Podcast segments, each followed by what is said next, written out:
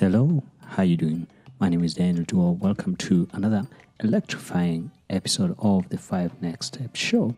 In this installment, we have the distinct honor of featuring Meg Whitman, former CEO of Hewlett Packard and eBay, a tech pioneer and the current American ambassador to Kenya.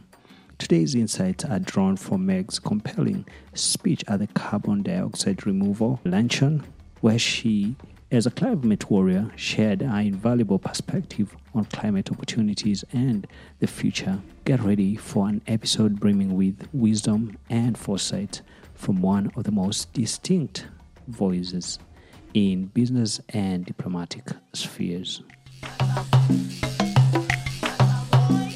I think um, carbon capture is not that well understood by average people, and uh, and so I'll come back to that in a minute. Um, if I sort of go up to 10,000 feet here or, or 50,000 feet, I think one of the things that um, needs to happen in Africa is the changing of the narrative of what goes on in Africa and what goes on in Kenya. I can tell you, as the CEO of Hewlett Packard and the CEO of eBay, I spend about 1% of my time thinking about Africa and but it is the continent of the future. And if you're going to invest in any country in Africa right now, Kenya is the place to go.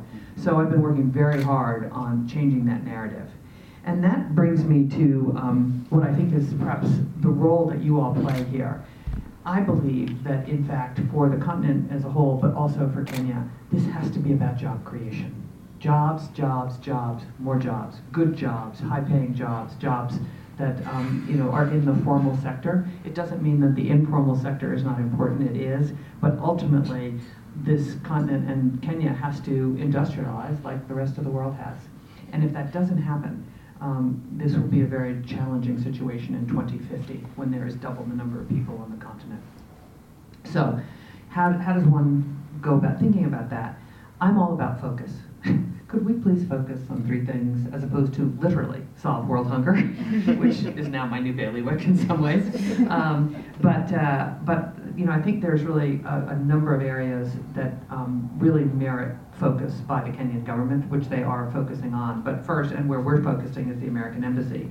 First is technology, um, and I'm going to come back to to you all in a minute. But technology.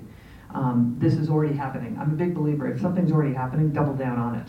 Um, and you know, this really is the Silicon Savannah of um, Africa. It is the leader. Um, you all are the leader in tech here, and you should be the leader in tech on the entire continent. Um, and I'll tell you a little story about um, fish tech in a minute.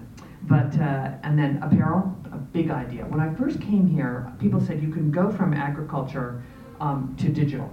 You know, you don't need to sort of stop along the way in manufacturing. I don't think that's actually true because the number of employees per dollar of revenue of a Google is teeny relative to the number of employees per dollar of revenue of a manufacturing um, organization.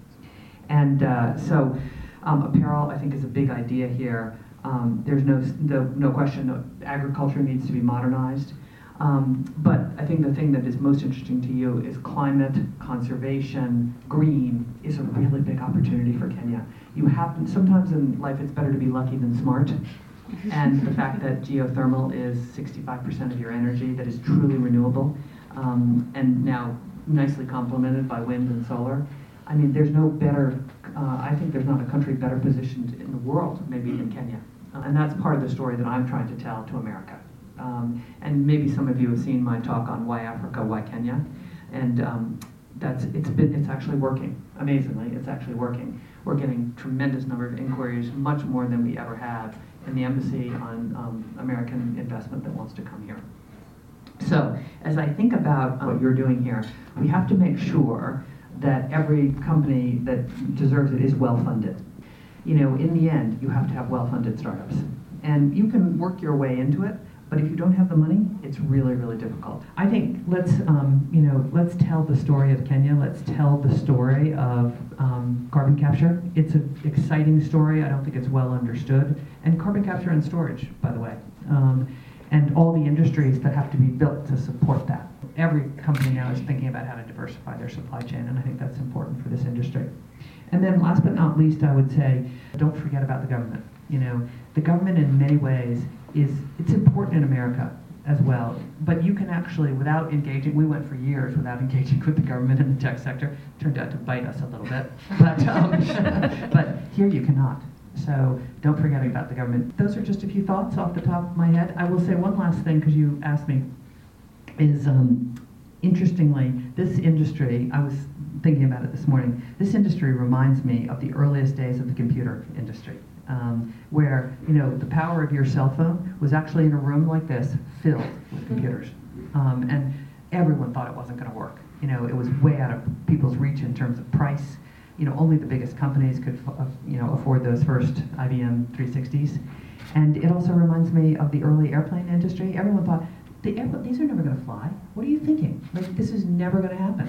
Henry Ford, you know, it's, the, it's very well known that everyone said horseless carriage never happening never happening. And by the way, even if you could get that to work, what are you going to do about roads? It's all dirt roads. No, and, and, what are you going to do about the gasoline stations? Because there was no infrastructure. and so you just have to remember that you guys are on the forefront of a completely new industry. And I was too in the internet, but it was a little bit easier, frankly, than, than what you're doing. And um, but you just got to keep going. You've got to be resilient, and you've got to just you can't listen to the naysayers because they, they're it's like a bummer.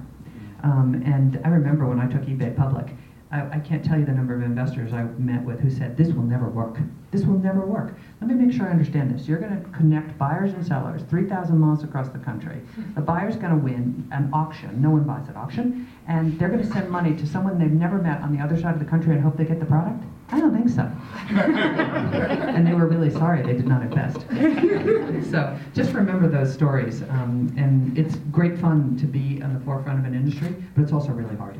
It's really hard and a lot of resilience. But I honestly think this could be the car industry, it could be the airplane industry, it could be the computer industry. I mean, this could be what, you know, in society, there are these giant jump changes that changes everything. And I think this is one of those industries. So, congratulations.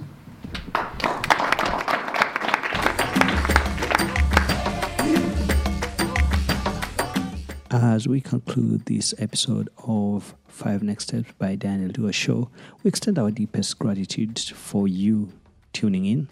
Meg's profound insights delivered at the luncheon have undoubtedly left a mark on our understanding of climate opportunity.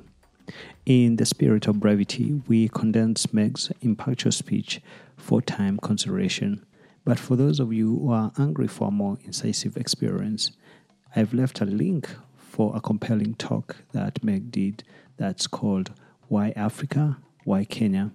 It awaits you on the show notes.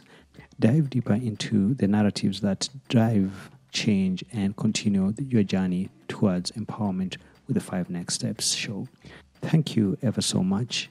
And until next time, stay inspired, stay motivated, and keep taking those next steps towards your dreams. Bye bye.